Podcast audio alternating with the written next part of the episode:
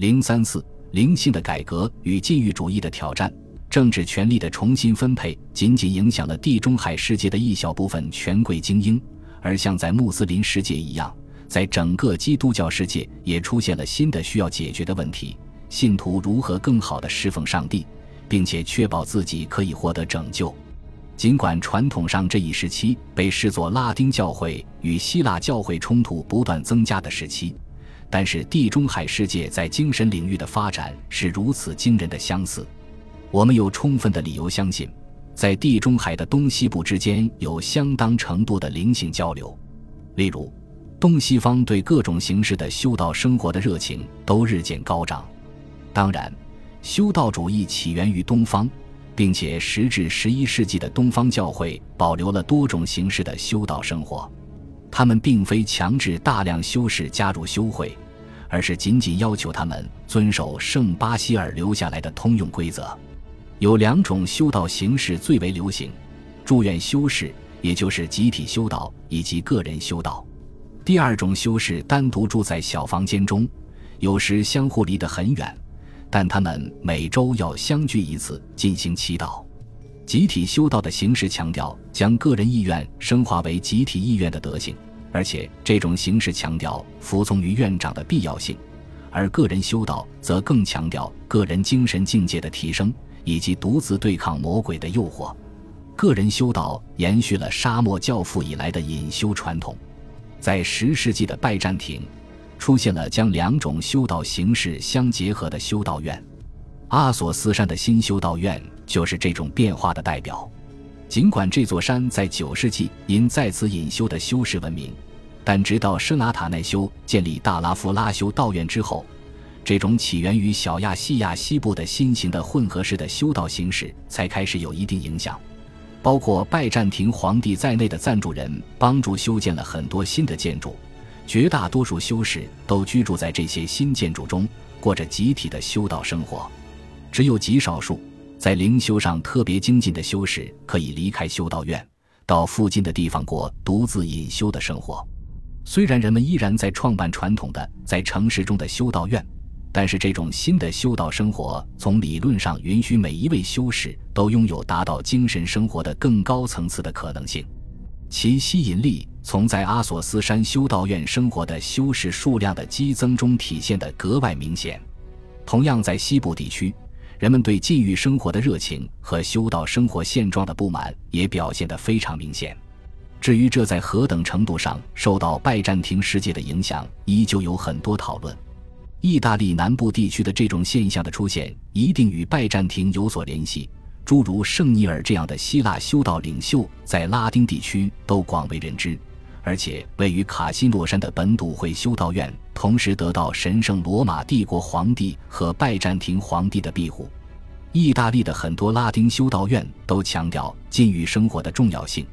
诸如11世纪早期圣罗穆亚尔德在卡马尔多利建立的修道院，1036年约翰瓜尔贝托在瓦隆布罗萨建立的修道院。以及著名的神学家彼得·达米安所在的阿维拉纳的修道院，瓦隆布罗萨修道院是集体修道的形式，但是他们雇佣世俗兄弟从事修道院的体力劳动，这保证他们可以专注于灵修。在卡马尔多利和阿维拉纳，隐修士们围住在各个修道院的周边，这看起来非常像拜占庭的修道方式。在意大利其他地区、法国南部地区和西班牙。修道院改革由克吕尼修会领导，尤其在罗马，克吕尼修道院院长厄德曾经六次到访这里。他的改革热情获得了元老院成员阿尔贝里克的支持，他允许厄德在他位于阿维蒂诺的一座宫殿中新建圣玛丽修道院。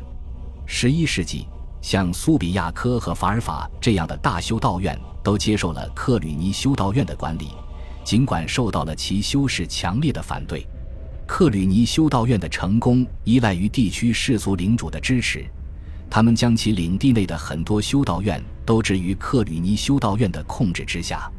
在西班牙北部，这种情况更为显著，尤其是在莱昂卡斯蒂利亚的阿方索六世的领地内。他的妻子勃艮第的康斯坦斯是克吕尼修道院院长于格的外甥女。其他一些位于南方较有影响力的改革派修道院，同样依仗当地贵族的庇护和实际的帮助。例如，本笃会位于马赛的圣维克多修道院，贵族对于教会的关注毋庸置疑。无论是在拜占庭还是西欧，其形式都表现为赠予教会土地、金钱和特权。但是，当这些摄入教会的形式与新的神学主张相冲突的时候，问题就出现了。塞尔达纳伯爵基弗雷德以十万苏勒德斯金币的价格为其子买下那伯勒大主教的职位。这是改革派所禁止的买卖圣职，但这正体现了伯爵认为其家族必须在领地内的教会统治体系中拥有恰当的位置的想法。修道院的世俗保护者经常为修道院的正常运转捐献财物，并且改善修道院的地产。十一世纪末，君士坦丁堡牧首禁止这种行为，其初衷是要维护教会财产不可侵犯的原则。但同时，他也在挑战世俗人士表现其虔诚的一种传统方法。因此，为什么这种主张在强大的世俗利益团体中会获得如此广泛的支持呢？一个有说服力的解释是，十一世纪的改革运动不仅获得了教会最高层的支持，更是民心所向。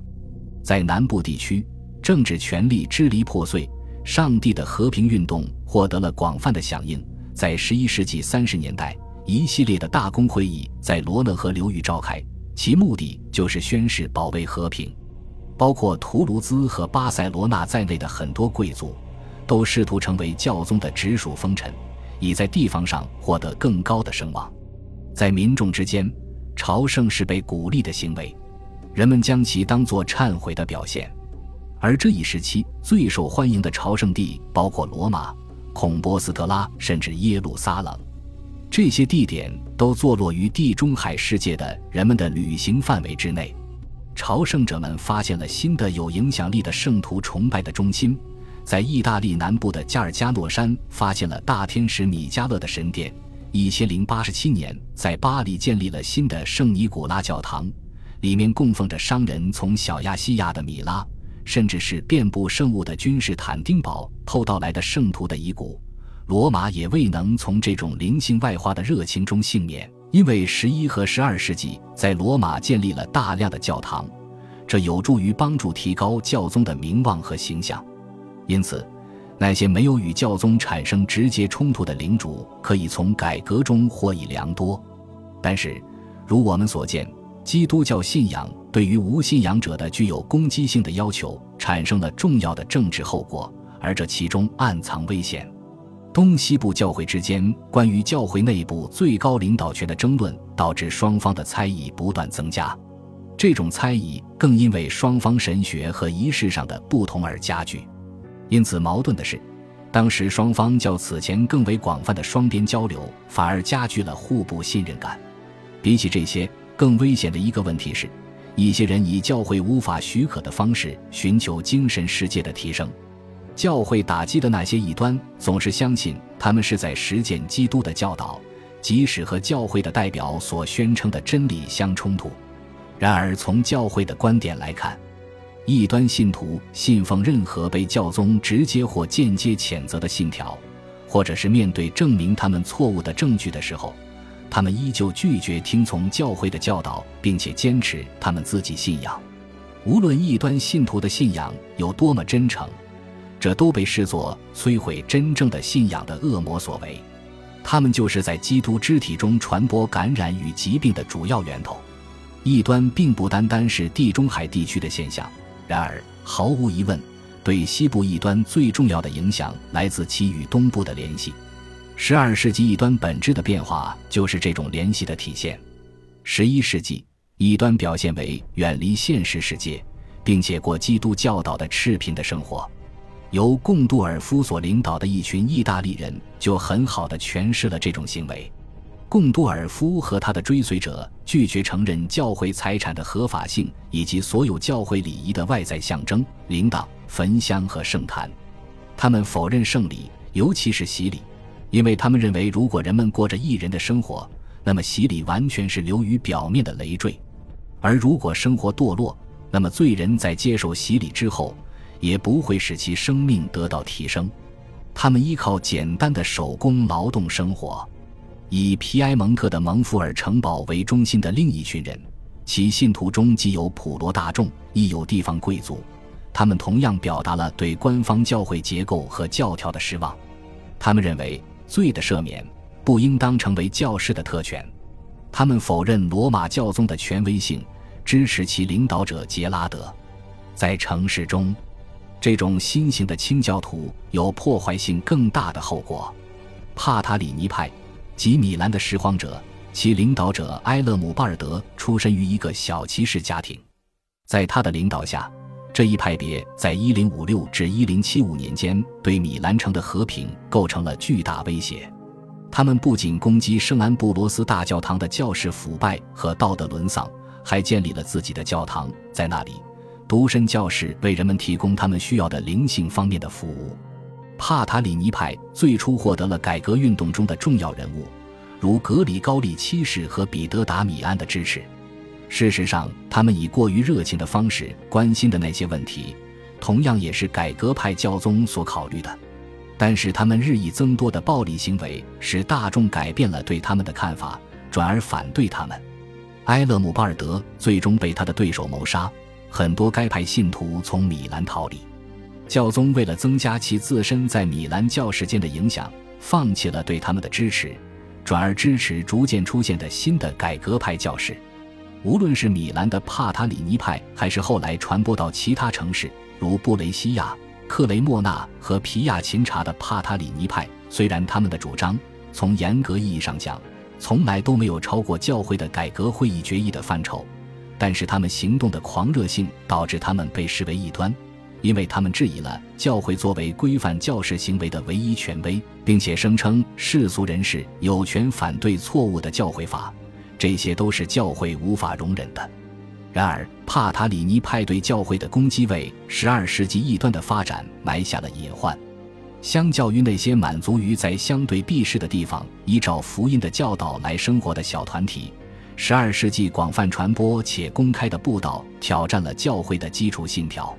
这些运动的中心在意大利北部和朗格多克地区，这其中的一些派别，如里昂地区的瓦尔多派和意大利北部地区的卑微者派，都有悠久的历史。卑微者派的信徒多为纺织工人，而彼得瓦尔多的很多信徒则是商人，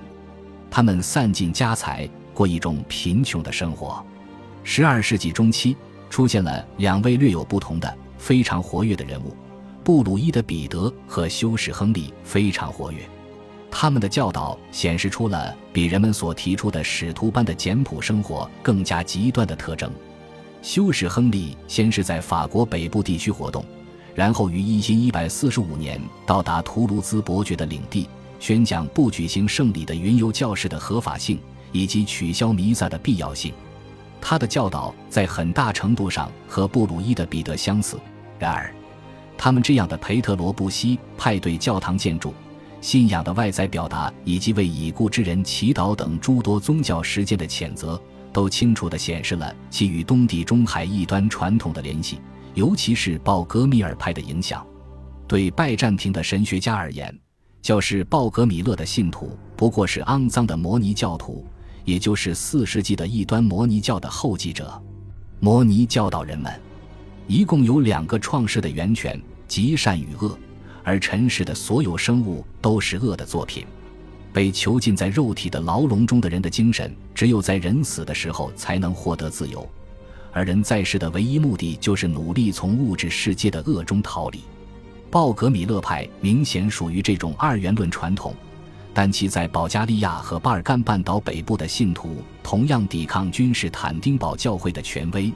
以及随着巴西尔二世的征服战争不断落入拜占庭控制地区的不断增加的希腊语教士，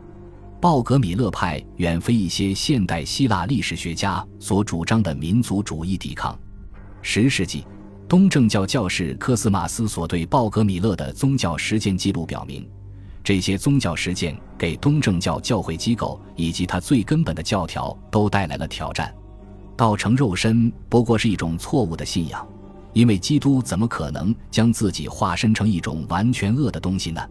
因此随之而来的就是救赎，同样是无效的；圣礼也是，因为这些过程中所使用的东西——酒、面包和水，从本质上都是被污染的。